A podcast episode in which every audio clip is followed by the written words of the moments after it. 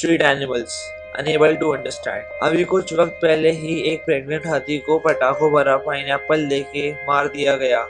उस बेचारी को तो यही लगा था कि हम उसे खाना दे रहे हैं। पर उसे क्या पता था कि हम उसकी जान ले लेंगे। ये खबर तीन चार दिन तक न्यूज़ में आई। पर क्या हुआ? कुछ नहीं। यहाँ यही होता आया है और यही होता रहेगा। ना यहाँ कुछ बदला है, ना यहाँ कुछ बदलेगा। हम लोग रोज जानवरों को अपने आसपास देखते हैं। हम देखते तो रोज हैं, पर कभी सोचा है कि उनकी ज़िंदगी कैसी होगी। हम लोग अपनी बातें बता सकते हैं, समझा सकते हैं, और लोग सुनते और समझते भी हैं। हम तो इंसान हैं, पर वो नहीं। वो क्या करे, कहाँ जाए और किसको बताए? कुछ लोग डरते हैं, कुछ प्यार करते हैं, पर कुछ लोग हैं जो उन्हें मारते हैं। मैं उनसे ये पूछना चाहता हूँ कि तुम्हारा क्या हक है किसी की ज़िंदगी पे? तुमने उन्हें कभी कुछ खाने के लिए नहीं दिया, कभी प्यार नहीं किया तो किस हक से तुम उन्हें हाथ लगाते हो? वो जानवर है तो क्या उन्हें दर्द नहीं होता? उन्हें रोना नहीं आता? उनकी ज़िंदगी हम लोगों से ज़्यादा मुश्किल होती है। उन्हें तो ये भी नहीं पता होता कि आज खाना मिलेगा या नहीं।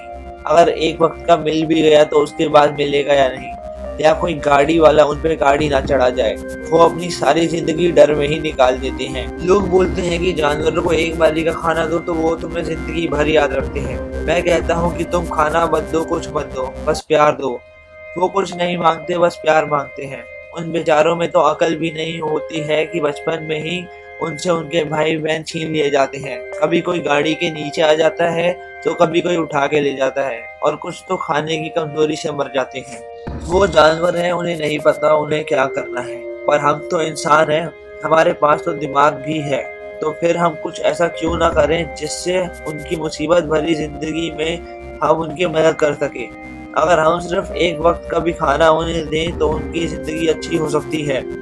गर्मी में हम लोग अपने घरों में बैठे होते हैं एसी की हवा ले रहे होते हैं, जबकि वो जानवर इतनी गर्मी में तपती धूप में रोड पे लेटे होते हैं। वो बेचारे अपने लिए कुछ नहीं कर सकते, पर हम तो कर सकते हैं। हम तो इंसान हैं, और इंसानियत वही है जो दूसरों की मदद करे।